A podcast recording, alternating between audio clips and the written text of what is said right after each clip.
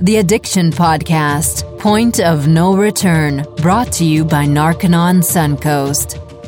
Hello, everybody, and welcome to the Addiction Podcast. My name is Joni Siegel, and I will be your host for today. This is episode number one hundred twenty-one, and today we have an interview with a mother. Her name is Erin, and Erin has a very powerful story to share with us today. She also wrote a book. It's about her son, Chad Miller. She wrote a book that will be published next month. That would be August two thousand nineteen. And I wanted her to share her story because I think it will be very impactful. So without further ado, let's talk to Erin Miller. So Erin, thank you so much for being on the podcast today. Um, you've already been telling me a little bit about w- what's been going on, but if you could go back to the beginning and tell me, I know this is a story about your son, Chad, and how did Chad get started on drugs and how did you find out? Go back to the beginning. Oh yeah. So first of all, I want to thank you for every single thing you are doing on your podcast, because uh, I never ever thought I would be the one speaking about addiction, because I don't have it. I didn't, I didn't get it. Right. However, I realized that you are talking to people like me ten years ago, five years ago. So I want to thank you for everything you are doing first. And I want to also acknowledge that every single thing I'm talking about is not easy. For the grace of God, I got to where the point is where I can talk about it, and it's really super hard. And so I apologize if I don't say all the right things, or, you know, I mean, I, you know, I get under heat very quickly when I start talking about these things, because not everyone gets this. And, and I hope nobody, this is the whole point of this, is that I hope less people need to get a, get what I'm talking about here today. Exactly. So, yeah, exactly. So uh, Chad Miller uh, was twenty-one year old. Um, uh, first of all, I just want to say he was my son, and he's a big brother to his uh, baby sister, Kaylee. And he was the guy that everybody wanted to be like. He's tall, dark, handsome. He's got a heart of gold. He really just has like this million dollar smile. If you were lucky enough to meet him, you didn't forget him. He had this amazing ability to light up the room when you walked in. He was like a mag- magnet. People like gravitated to him. His quick wit, caring, compassionate way made him a great leader and motivated just to be better and make other people better. He was charismatic, he's authentic, he's sympathetic, he's kind-hearted, and he always took the path less traveled. He always stood up for what he believed in. He always stood up for the underdog on and off the ice, and it really made him a fan favorite. He was off following his dreams from Canada. We live in Portage la Prairie, Manitoba, a town of fourteen thousand people, off to Chicago following his dreams to one day maybe make it into the N H L, which is freaking awesome. That is so awesome. And somewhere along along his journey, uh, even when he was younger, he had some addiction issues. Um, you know, in the end, for his story, wait, let me stop you, Erin. On today, Erin, you said Sorry. even when he was younger, he had some addiction problems. What was yeah. that? So this is really interesting because you know, um, so he died November thirtieth, twenty fourteen, of a heroin drug overdose. Um, I got every parent's worst nightmare phone call one day. Uh, if you're Are you Erin Miller, Chad Miller's son? I'm like, oh my God. But how we got there is just very interesting. So, you know, I've been blessed with a journal of his. So I got a lot of insight in what his life, what he thought his life was like. I, I didn't know some of these things. Maybe I should have known. Maybe I should have looked a little bit more. I don't know. But I just, I just have a lot of insight.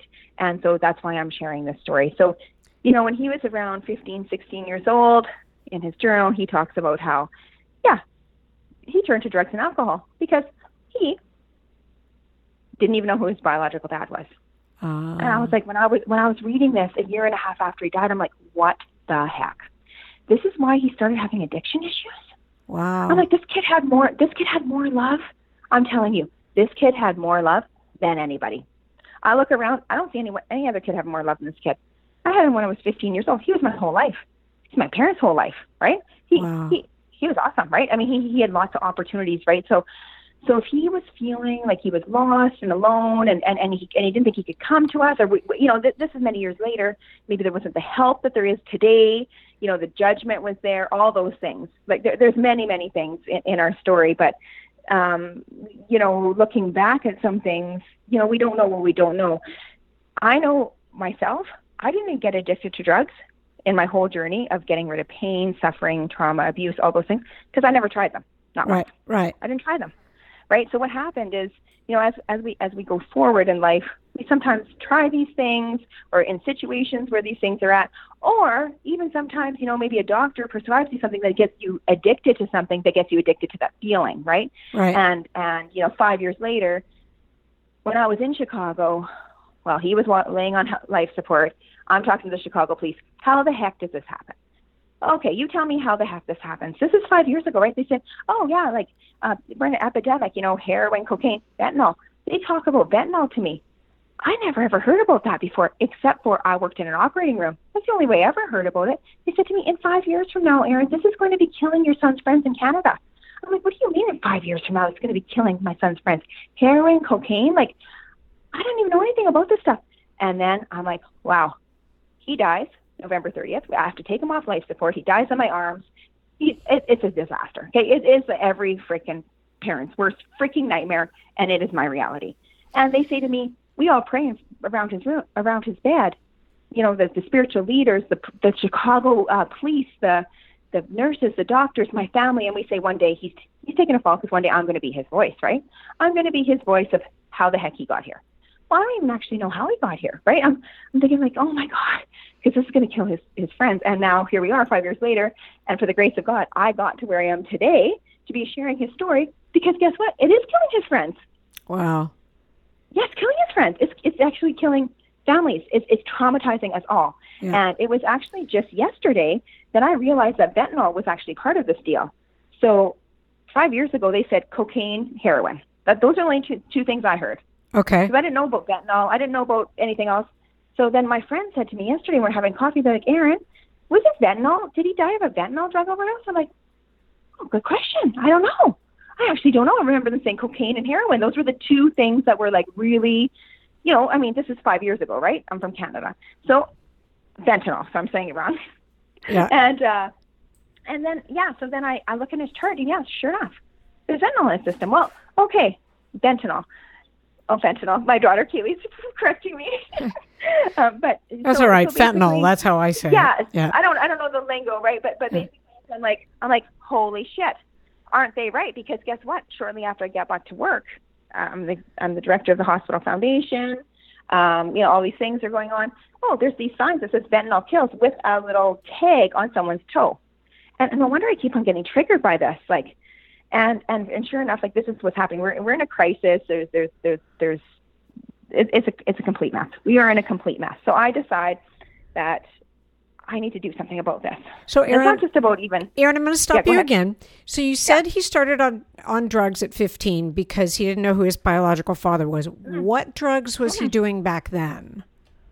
Good question. So, you know, in hindsight, I kind of know a little bit more now. Right. I mean, he was smoking weed. He was uh, a, a dr- like uh, drinking a lot, and um, I think he had done cocaine. Okay. But you know what? If anyone says anything to me, I'm not surprised. I don't know, right? I only know what I know by people were telling you this, right? Right. So he decides that he doesn't want this kind of life. He wants better. So he's going to go off to university. So he goes off to college. And I'm sure he had a lot of fun when he was in college. I'm, I'm sure most kids, when they're nineteen years old, leaving their mother for the first time, have a lot of fun. But he's winning. And then he goes off to Chicago, and he's going to play junior A hockey. So he's going off to play junior A hockey for the Ileana Blackbirds. And by this time, he is winning well. He is winning at everything. He's had a fresh start. Right. He's finding himself. These arenas are full of people with signs saying, go Chad Miller. They're, they're, they're waiting after the game for autographs for him. He's found himself. He's a six foot five, six foot one hockey player that is excelling and scoring tons of goals. He's a leader. He's an awesome. He has found himself, and he's better. Achieving his dream. He's more than good. He's He's more than good. He's not only living his dream, he's living my dream. Because, uh, you know, I had him when I was fifteen years old, so I didn't even realize, really realize how much I had missed out in my in my kind of life until he became about fifteen years old. And I was like, oh, my God, it's so lucky. He's getting to go do all these amazing things, right? Yep. This is amazing. So he has tons of opportunity. He is the guy. And I'm like, when I go down there, I'm just like, oh, my God. I am watching him play, and I'm watching And I'm watching him on the on the blue line, and I'm listening to the American anthem and the Canadian anthem, and I am crying. Aww. I'm thinking, how did we get here? Yeah. Yes, we won, right? because because we kept on working hard. We kept on doing better, right? But then um, he did excellent the first year, uh, more than excellent. The last game, um, one of the last games of the year, he's in the playoffs. I'm watching it uh, in Canada with my mom. Uh, my ex-husband's down there watching him. And he, he gets an award. He's like the number one top scorer or something. I, I'm not exactly sure what he is, but he, he makes the all-star team. And I guess this is like qu- quite a big deal. I never really, I don't really know exactly what it was, but it was, it was a big deal. So he phones me and he says, Mom, my jersey's going up in the rafters. I'm like, oh my God. Wow. Holy man, my jersey. He's like, what the heck? Next thing I know, he's not playing. I'm like, where the heck is he? He separated his shoulder. I'm like, oh my God, he separated his shoulder. What now? So then they, they put it back into place. A couple weeks later, I get a call from his billet mom. So his billet mom is someone he lives with in Chicago. She is an emergency room nurse in Chicago. And she says to me, Erin, bad news. They give Chad Vicodin. I'm like, what the heck is Vicodin? What the heck's Vicodin? I mean, so I start looking it up. I'm like, oh God, this is more than bad news. This is really bad news. She goes, we are in a drug epidemic in Chicago right now. You got to remember, this is five years ago, or even more than now, like six, seven years ago. Wow. I was in this little tiny town. She's in Chicago. She's like, this is a nightmare, Erin. I'm like, okay, okay, so what, what do we need to do? Well, it's an epidemic. We're in a drug epidemic. People are getting addicted to these drugs. Jenna. Okay, well, we need to bring him home. like, we need to bring him home. So we do. He, he doesn't know any different, right? He, he's just done what, what people have told him to do. Right. Like, but Chad, like, like, like, this is an euphoric feeling, right? You feel really good when you're on this stuff, right? Oh, yeah, because because I started doing all the studying. How do you feel when you're on this? And then, you know, and, and so I'm like, this is not good. So And anyway, he was he prescribed back. It, right? What's that? He was yeah, prescribed he was prescribed it. By, yeah. So he actually got it from uh, the the athletic trainer of the Chicago Blackhawks. So he was not affiliated with the Chicago Blackhawks, but his coach was an ex-Chicago Blackhawk player. So I don't know.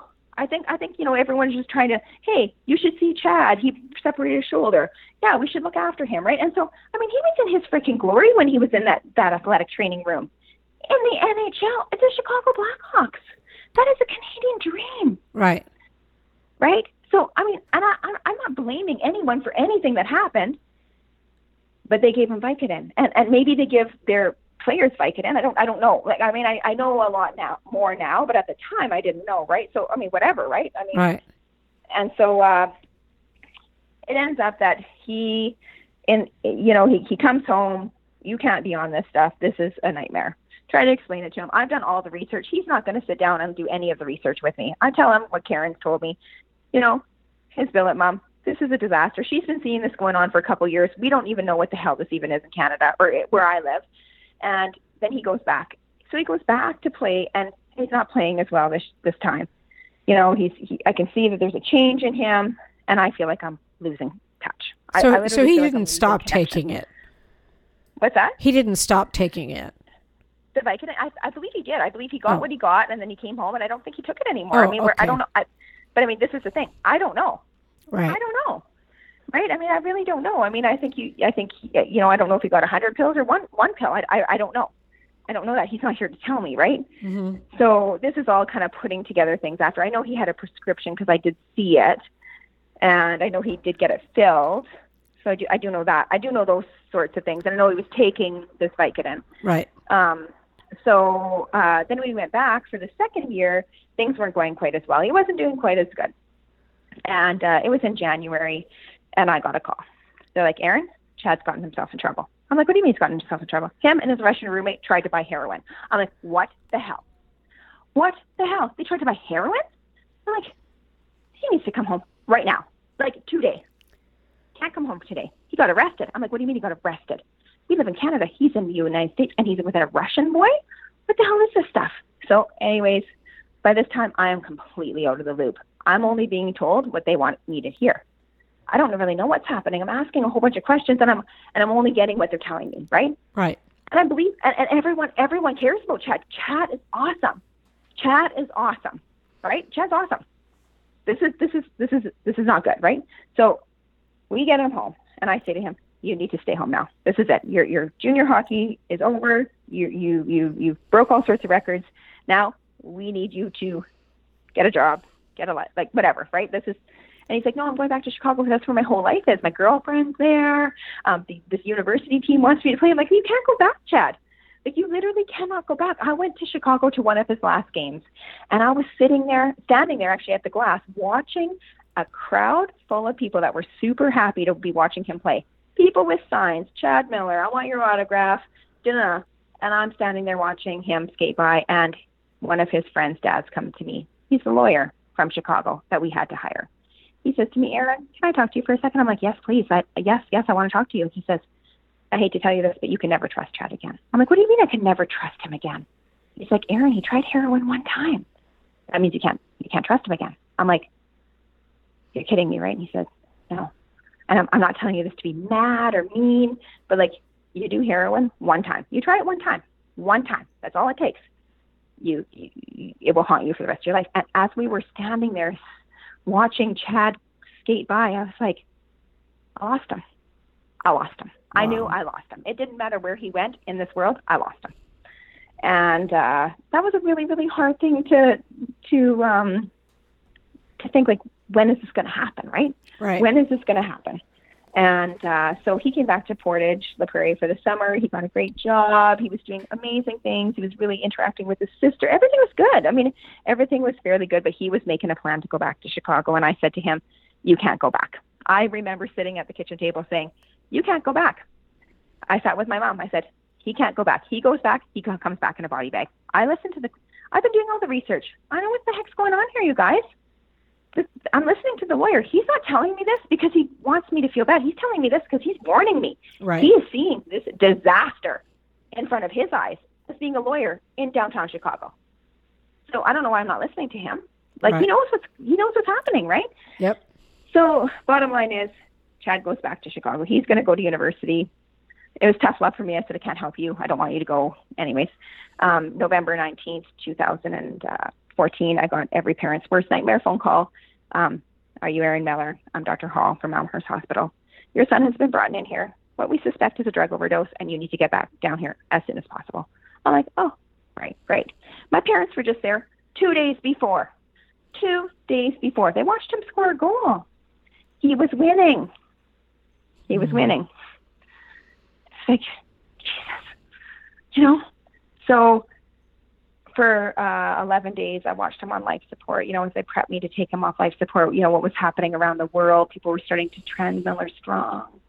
You know, the waiting room would fill up, of, you know, hundreds of people that just, you know, he had made, made such a big impact in twenty-one years, right? Wow. And, uh, yeah, he made such a big impact on people. Like, there was coaches, there was, like, players, kids that he read to in the library, and Miller Strong on the internet started trending. So in this hospital room, everyone was like, okay, what the hell are we doing, right?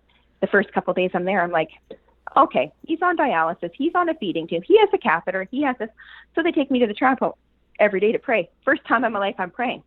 I'm in the chapel praying for some sort of miracle. After the fourth day, I say, what am I supposed to be praying for? Honestly, what am I supposed to be praying for? Right. He's brain dead. You guys have actually told me he's brain dead. He's twenty-one years old and he's healthy and he's brain dead. So what am I supposed to be praying for? And they said, you need to pray that one day you will be his voice. Okay, let's start praying for that then. So they start, you know, prepping me to take him off life support, and he's going to be a donor. And I got to figure out how this Canadian boy that's on American soil, he's dying on American soil. Because I want to get him back to Canada before he dies. It's impossible. They're telling me there's no way. Unless you had a helicopter pad waiting at your hospital in Portage, he can't go. I'm like, well, we don't even have a hospital heliport yet. I'm working on it, but I don't have one yet because I'm, I'm the director of the hospital at this point, right? Right. So they say he's going to die on American soil. I'm like, okay, well, how do we get him home? Oh, he's got to come home on an airplane. No, he's not coming home on an airplane. I say, he's got to, he's got to come home on the same road he traveled, right? So I'm having to make these decisions about talking to the people in the morgue, talking to the, the coroner's office, talking to, and the people don't think this can actually happen to them. It can. Yep. And it happened to me. And it's happening more and more. I think it's like one in five or one in four people or four people every day in the United States today are dying of drug overdose. It's, some, it's something just, just astronomical. And five years ago, it was it was nothing compared to that. Right. So if we don't, and, and if none of us start taking a stand and making change, nothing happens. Nothing happens. That's right. And I never want to sit with one mother ever that I can actually say, I could have actually helped your son by telling my story. Right. you know, I got really motivated and to get better. And and, and that was a, that's a whole other journey. I, I, you know, I worked super hard to get better. And when I did get better, to launch a foundation to help all these things that were they're failing us, right from identity issues to, you know, mothers having children when they don't have support, to, you know, uh, mental health issues, to addiction, to trauma, to all these things. I was a, I was detained in Canada for for under the Mental Health Act, put in a mental institution because I had grandiose thinking, thinking I could change the world one person at a time. So I'm like, you know, you just don't win. You just don't win. Just a reminder that you are listening to the Addiction Podcast, Point of No Return. For more information on the podcast, go to the addiction podcast dot com or visit and like our Facebook page by the same name, or email us at the addiction podcast at yahoo dot com or call us at seven two seven, three one four, seven zero eight zero. For further information on Narcanon Suncoast, call eight seven seven, three three nine, three three two four. Please subscribe to the Addiction Podcast wherever you listen to podcasts and give us a five-star review. Do you have a loved one struggling with drug addiction or alcohol addiction, and you've tried everything to help them and failed? Bobby Newman, a certified drug counselor with thirty years experience and an over eighty-five percent success rate as an interventionist, has created a series of twelve videos that you can use right now to learn every step to get your loved one to agree to treatment. Call eight three three, nine one eight, zero zero zero eight today and say the word podcast for a ten percent discount. Or go to newman interventions dot com and type in the word podcast for a ten percent discount. That's newman interventions dot com, N E W M A N I N T E R V E N T I O N S dot com.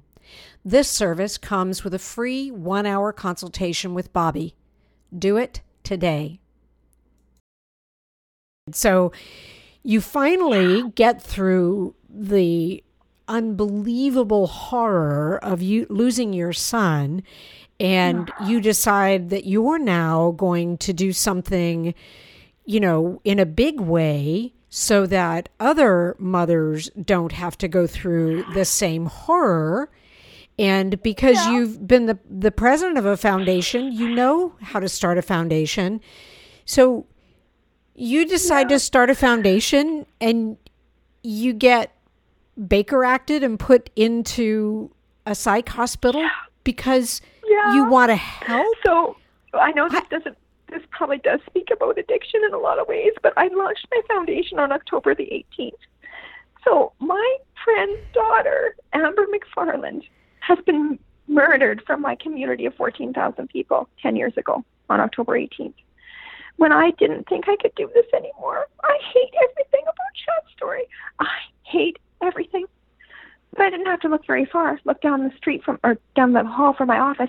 My friend's daughter, she's murdered. We don't even know where she is. We don't even know what the fuck happened. Pardon my language. We don't even know what happened to her. We don't even know what happened to her. So I got motivated. I started realizing I had purpose. I gotta find her. I don't care what it takes. If it means that I'm going to get up today and have a shower, I'm going to find Amber McFarland. So I got motivated, right? I got really, really motivated. That was Chad's bigger purpose. Right. I found God along the journey. I said to God, um, okay, well, I'm dying. Like, literally, I'm dying. I, I already died. I'm dying. I, this mental health system is, is failing me. I'm doing every single thing I can, and I've died. I, I can't win. It doesn't matter what I do. It doesn't. So I just took his journal. I was blessed with his journal. And a, and a little suicide note for myself, or I don't even know if it's like a goodbye letter, or I don't even know what it was. And I just sit, laid on his bedroom floor and said, okay, God, either you tell me what Chad's bigger, bigger purpose was, or you take me. It's one or the other. And I'm sorry if I should have done something different, or if I could have done something different. But I honestly just did the best I could my whole life. Right. I made the best decisions I could my whole life. And, and I never want anyone to have any of these bad things happen to them. From being raped when you're fourteen years old to having a child living in poverty to, you know, I mean, I had lots of chances around my way. And and we were we're just not winning. And and, and, and, and, and God basically just said, okay, Erin, you need to, he got, got me up. He's like, Erin, sell your house, quit your job, get off this stupid medication you're on, start a trust foundation in memory of your son, do it on October eighteenth, the day that your friend, you know, Lori, Lori McFarland, she's really important to you, do it on October eighteenth. So you know what? We find her daughter. Even if we don't find her, we talk about missing people every October eighteenth. And on November thirtieth, we talk about your son. We talk about all the people that have died for. So I'm thinking, oh, okay, I'm going for this. Along my journey, I went. Uh, Lori and I went to San Francisco. I actually tested God at Hillsong because I'm like, I know I'm going to get kicked around because I know not everyone's going to get what I'm talking about. The, but ninety-nine percent of us are. Right. ninety-nine percent of us, what I'm talking about, are going to get it, right? But the one percent isn't. And the one percent are the people that have control of money. And I get that. I get that. But if they think that this can't happen to them, it can. Absolutely. It I've been to these rehab centers. I've seen these guys. I, I've seen, I've seen, I've seen rich men in there. Absolutely. Rich businessmen. I've seen doctors in there. Guess what they're addicted to? Fentanyl. That's right. Guess why they're addicted to it? Because the system's failing them too. They're working twenty-four hours. They are looking after people like Chad, and they're having to talk to mothers like me and say, your son's going to die. Right. So I'm like, okay, this trust is going to help a whole bunch of people. Because if, if we all say we can't do anything about it, because because really, we all we in, in the system we're in right now, we can't do anything about it. We are in a crisis. So I'm like, okay, well, let's let's start this trust, you know, and one person at a time, we can make these changes. I already knew we were making these changes. So, uh, you know, I got really blessed along my journey to uh, get blessed with God's favor. And uh, either you tell me his bigger purpose or you take me. And he decided to tell me Chad's bigger purpose, and it was to share his story. So I needed to get really good and really, you know, better. So I, I, I invested in myself. You know, I took I took some money of Chad's, and I was like, okay, you need to get better. You know, if you're going to tell Chad's story, you need to learn how to put on your shoes again. Because, like, I show up at counseling with no shoes on. It's minus fifty in Winnipeg, Manitoba. And I'm showing up at counseling with frostbite on my feet because I can't even figure out how to get my shoes on. Because at this point, I'm on twelve medications. Oh, my I'm goodness. I'm on a pill pack. I'm on a pill pack now. From my psychiatrist, because I have everything wrong with me. But you know what I have wrong with me? Is that I'm completely heartbroken. Yeah. Actually, what I have wrong with me, I don't have anything else wrong with me, but I am heartbroken. I had my son when I was fifteen years old. He died of a drug overdose after I had to take him off life support. Yeah. I. Yeah. I. I. I'm so sorry that you had to go through that.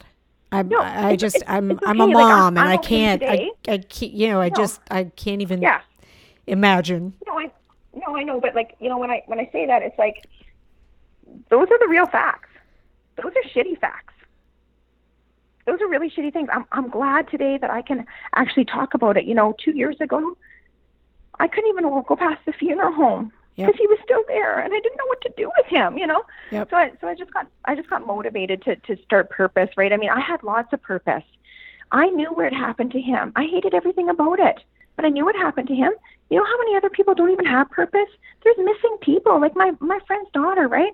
And then legacy. You know, some of my friends' friends' kids had died, and they don't have another child. I had another child. Yep. So I had to, I had to keep on going, right? You know how many of my friends' kids don't have other, other kids? You know, and, and, and, and how many people leave this world like, okay, this person died of a drug overdose. How can we help with this? You know, in hindsight, twenty twenty is, is amazing. twenty twenty right. is a blessing. So, you know, like, how can we help it for the next person, right? And, and Chad was a donor, so I know that there's other people living through him. He had a child. He was, his girlfriend was pregnant when he passed away. So we have Keaton Crosby. He's he's a he's a legacy of Chad. I had all these things, and yet that wasn't good enough for me. I couldn't figure it out. Couldn't get it together. So, um, you know, I just, I just started, um, praying to God, and every day I came up with this, and, and here we are. Started a legacy called Miller Strong seventeen Foundation. Um, and you got off, you got off the meds you were on, right? Yeah. So what I did is that, you know, my daughter, uh, she's, uh, taking some, uh, she, she's, uh, getting into the master's program for psychology. So she just looked at me one day and she said, Erin, Mom, um, I don't think that you need to be on all these medications anymore. I'm like, really? Why? Like, what's going on, right? So I've been not doing everything, but by this time I have lumps in my breast. I can hardly walk. I've gained eighty pounds. I'm peeing my pants. My diaphragm doesn't work. I am dying. I am literally dying from the inside out, despite every single thing I'm doing. So I decide I'm going to quit my job because being in a hospital setting isn't working for me anymore, because for eleven days I watched Chad on life support. So when I got back to work, I was seeing all these people, half-dead people walking by my office. And then I started seeing all the tragedy that they told me that was going to happen, you know, and we're not, Canada was not ready for this at all. Right. At all. And if we were, we, we if we were ready for it, we missed the ball. Yeah, I don't think you know, any country's I mean, ready you know, for it. Because I have an office, I, I'm an executive director. I have an office that just has an open door policy. So, you know, people are coming to the doctor and they're and there's no help for them. And then the doctors are coming to me telling me, holy shit, there's no help for this person. And so I'm like, oh, my God, what are we going to do about this? Right. And so I just, you know, I guess in, in my in my grief and my empathy and my compassion and all my love, I have no place for it to go anymore. I decide I need purpose and I'm going to get motivated. And I have wisdom. I don't know why I got so lucky. You know, why me, right? Like, I got really, really lucky. When I started at the hospital, I started there when I was seventeen years old in the kitchen. Wow. And I ended up being the executive director. I wow. worked really hard. So super awesome, right? Yeah. Super awesome. Super awesome, right? So so I just decided, um, you know, when, when Kaylee said that to me, I was like, okay, I need to get away from this. So, you know, I need to I need to actually go and say, Erin, there was nothing different you could have done. There's not one thing different you could have done. I blame myself for the whole time, right? right? For two years, I thought I killed him. I signed this stupid piece of paper that said, let's take him off life support. Well, the minute he died, guess what? I was like, oh, I killed him. I murdered my own kid. Well, that's not that, you know, in your sick way, in your grief and the judgment and the, you know, just, just everything. Right. And so, so, um, it was October two thousand seventeen, I guess. I saw a friend of mine in the hallway at the hospital, and his name is Ben Mandel. He's a great friend of mine. And he walked right by me in the hallway, and I said to him, hey, Ben. He's like, Erin, I don't even recognize you. I'm like, oh my God, Ben, I don't even recognize myself. So he brings me to his Hutterite colony. He's a very highly, uh, he's a minister of a Hutterite colony. He is my friend. Um, you know, their, their whole community has taken me in as their own for many years. They're supportive of me and all these kinds of things. And he says to me, Erin, when's the last time you prayed? I'm like, Ben, I'm mad at God. I, the day I, I, I stopped praying the day that, that Chad died. Right. It's the last day you prayed. And then he's like, maybe you might want to pray again. Because literally, he knows I'm dead. Like I'm, I'm walking around like a dead person. So that's the day I decided to say to God, either you tell me Chad's bigger purpose or you take me. One or the other. I don't right. care. It doesn't right. matter. And this is where my life just starts changing, changing around. Like, you, you got to find Amber McFarland. You, you have to find Amber McFarland because, Erin, you care about women, right? This whole, this whole thing is like, so, so in the end, you know, even Chad had these identity issues. He didn't know who his biological father was. So when I'm selling my house and I'm going through my filing cabinet, I look at this folder and it says Chad Fittler. I'm like, oh shit, Chad probably saw this. I've forgotten about this, right? So when Chad was born, his name was Chad Fittler. I was fifteen years old. His dad was with me, and then it turned into a disaster. He became sexually abusive, emotionally abusive, and he was going to kill me. So I needed to get away from this guy. Right. So I did. You know, Chad was like maybe two years old. I got away from him, and I needed to change his name. His name was not going to be Chad Fittler. I mean, Chad was never going to have anything to do with this guy, right? I mean, right. no. I mean... You know, so so so I'm pretty sure Chad, you know, in hindsight, saw this quote when he was in around grade twelve, when I told him when he's going to university, oh yeah, your fi- your birth certificate's in the filing cabinet, and he goes to the filing cabinet, and boom, this is uh, what he sees. Yes. He sees all these notes of this man that is going to kill his mom. All these notes are in there about I'm going to kill you. This is how I'm going to kill you, and this is what I'm going to do to you, and then I'm going to kidnap Chad from daycare. So. All these things that happened to me when I was fifteen years old, Chad's reading as a fifteen-year-old, wow. so maybe like an eight, seventeen-year-old, and he's going to go kill his biological dad. Wow. I'm like, oh, no, no, no, no, no, no, no. But I don't realize that he's even seen this until I decide I'm going to move. And I have to get rid of all this old shit, right? Like, so I go through my filing cabinet, and in there, there's a note from Chad, and it says, I had no idea things were this hard. Mom, wow. Mom, you made, you made it sound like I was missing out on something. Because, like, what was I supposed to say to him? Yeah, yeah, yeah. I always just said to him, I always just said to him, if you ever want to meet your little dad, like, I totally can take you. That's what I used to say. And that, you know, in hindsight, you know, right now, I don't know that I can say that I would have changed anything. I did the best I could with what I've been given. Yeah. Right? So in his mind, so now I have his journal, okay? So now I have his journal. So his journal is written one month before he passes away. His teacher tells him all these topics he has to talk about, and he talks about in there how he was going to kill his biological dad when he was in grade twelve. Wow. And that, you know, how it made him feel when he would come off the ice and his dad wasn't there. I mean, he had a stepdad, and his stepdad was awesome. I mean, right. Super awesome, right? But it wasn't his dad. Right. Right. So he had all these kind of issues that when I was reading this about a year after he passed away, I am dumbfounded. I am so dumbfounded. I'm like, I had no idea. So then I start talking to some of his friends, and, you know, maybe we'll, just maybe we'll one, one or two of two, maybe three of his friends that say to me, oh yeah, this is a big problem for Chad, because it was a big problem for me too. And so they tell me their story about, you know, how come, what their issues were, you right. know, and bullying and, and, and how they didn't feel uh, treated very fairly through the school system. And then I started connecting a lot of dots, and I'm like, well, shit, I never felt that freaking awesome either throughout my stuff. I just never tried these drugs because I got pregnant and right. I had a lot of responsibility really early. Yeah. You know, I probably would have been down the same path if it wasn't for my life experience. Right. So, so, you know, Chad, Chad is this kind of guy that just doesn't leave people behind. He under, he, he could see like kind of the underdog in the change room or wherever. And, and he's just a really good guy. And I just didn't really want anyone to ever forget him. Right. And I wanted to start a legacy in memory of everyone's best friend. I wanted to start stamping his name all around the world. And every other person that's been kind of screwed over, or mother that is having a hard time, like, she come with us and we'll just figure it out. Right. And, and we're just going to do it. And, and, uh, yeah, for, and, and, and, you know, I got really, you know, I went, I went around, and I, you know, I had a board, I have a board of directors. I have a, you know, I have, I have investors, I have, you know, accountants, I have lawyers, I have all these things. And for the next day for that to happen seems absolutely ridiculous. And in, in retrospect, months later, I still, you know, everyone will have their perspective of how that happened to me. Right. But all I can do is share my story. And that's what happened to me. Well, tell and, me, tell me about the foundation. So tell me about Miller yeah. Strong seventeen and, and, and, and what it does and, and what your goal is there. Yeah. So right now, unfortunately, the actual foundation sits.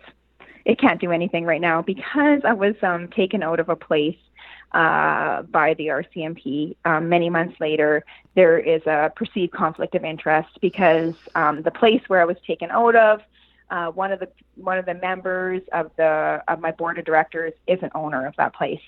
Um, it's just where the doctors are, and and you know the reason why she is on my board of directors is because she's a doctor. Um, she's a woman. Uh, she's a woman of minority that knows exactly what we what we need to do for women's health initiatives. That's why she's on my board. And so you know we've been told that there's a conflict of a conflict of interest because she is on my. is on my board and, and that I'm suing, suing them. And, you know, so we're really blessed that people have told us that there's a conflict of interest. We didn't realize there's a conflict of interest because I'm not suing anyone.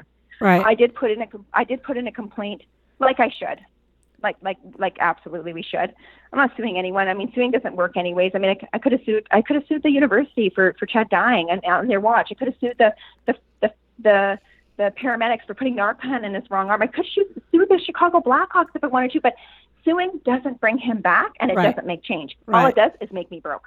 Right. So, so the, not win. So the not foundation's win. On hold right now. So then, what, what, uh, what, what are you doing right now so, other than talking to us? Yeah. So yeah. So what the foundation really is about? It's about purpose, right? So it's about purpose. Like everyone needs a purpose. It's about legacy, and it's about uh, community connection, and then it's about change and hope and love. So I'm still doing that as Miller Strong seventeen. I'm just not doing it through the foundation. So we're not able to accept donations yet. And that's okay. At the right time, we will be able to. I see. This is a worldwide organization. If we accept one dollar in donations, our our ass could be sued in one second. I see. And that's okay. just the way it works. And okay. I wish it didn't work that way. But that is what that is what that is why I tried. That's why I was doing the trust, right? I knew that we were going to make changes. My board has been very brilliant. So I was the only one that actually was like, no, we cannot do this. And they're like, Erin, you're you're too in it. You don't understand. Our job as the board, you picked us as your board. Our job as the board is to make sure we protect the board of directors. And there might be a conflict of interest coming up. We don't know what's going to happen with all this stuff. You are standing up for you believe in. You went to a mental institution because you weren't letting these people control you anymore. I'm like, I know that. Right. And they're like, and, and the same people are still trying to control you. So we are helping you. So right now, what we're doing is uh, I'm writing a book. What, what ended up happening is the day that I got, you know, detained is that I was like, this is a book. This became a book. Right. So um, my book is coming out on uh, August twentieth, which would be Chad's twenty-sixth birthday. Okay. And, you know, the whole purpose was it really just to rewrite his story. Yeah. And so now the book's coming out. Um, well, I'm hoping on August twentieth, my guy that's putting my book together for me, he's like, you can't say that. Like, we got a lot of work to do. And I'm like, well, Godspeed, guy, Godspeed. Let's get it done. and, uh, so it'll be on sale on Amazon. We have, uh, you know, uh, miller strong book dot com you can go to and, you know, kind of follow where we're at, what we're doing. You know, I also have the Facebook page and Instagram, Erin Miller, Erin Marie Miller seventeen. Um, you know, just kind of following our journey as we go. Uh, I never thought that I would be in a position like this. I feel extremely blessed and grateful to be standing here and being able to talk to you about these things that are really, really crappy. Every single thing I'm talking about is crappy, but there, there is hope. There, yep. there is hope. And one person at a time, we can actually make the big change. Right. We can, we can be the change, and, and, and we don't need to call it, we can call it whatever you want, but I call it Miller Strong because I needed a purpose. And, you know, and, and, and, you know, my, my girlfriend, Lita Schimmel, her, her son died also. And she calls it Ethan's dream because Ethan died when he was ten years old. That was their only kid, right? And so we call it whatever you want to call it, but we just we just need to make some changes. So there'll be times where, you know, I, I, right now I'm looking for policy change on lots of things. Um, you know, as I as I continue to uh, gain ground on my story and, and as, as my popularity kind of keeps on going and people are buying into what I'm saying, yeah, you know, I, I need you know I need I need to be able to sit down with, you know, the Donald Trumps of this world and Justin Trudeau's of this world and actually make some real changes. Because you know what? They're not winning either. I mean, someone like Justin Trudeau, he's suffocating right now. He doesn't know what to do. Yep. Well, I think Nobody you're... knows what to do. We're in a crisis. Yep. I think, you're on, I think you're on the right path, Erin. And I cannot tell you how much I appreciate you being willing to share your story and Chad's story with us. And I think that, you know, someone who listens to this episode of the podcast will, you know, it'll make a difference in their lives. And that's the whole reason we do this. And, and I, I, I appreciate you. I appreciate you sharing the story. I am sorry that you had to go through what you had to go through. Um, yeah. I can't, I thank can't you. even imagine. I'm a mother. And so I just yeah. don't even like to go there, but, no, thank you. um, thank, thank you. you. But, thank you but for sharing. We're okay. We're okay. I, you know, for the grace of God, we, we all got through it. Right. And so we found his bigger purpose. And, and so thank you. Thank ab- you for every single ab- thing that every single person is doing. They're doing the best they can with what they've been given. Absolutely. And so your book, mm-hmm. Miller Strong, will hopefully be yeah. out um, next month and will be available yeah. on Amazon. And yeah. anybody listening, you should, um, you can get it there. Thank you, Erin. Yeah, so what we'll do is, yeah, we'll, we'll have bookmarks in the book. So basically what that is about, it will say, you know, if you want to help Miller Strong along our journey, this is how you can do it. And if you need help from us, this is how you can do it, you know. So, you know, as, as we keep on growing, we just, you know, one person at a time, we just want to make the good positive change, right? I Ab- mean, absolutely. Yeah, that's all we can do. Absolutely. Yeah, so God bless us all. Erin, thank you so much for talking to us thank today. You. I really thank appreciate you. it.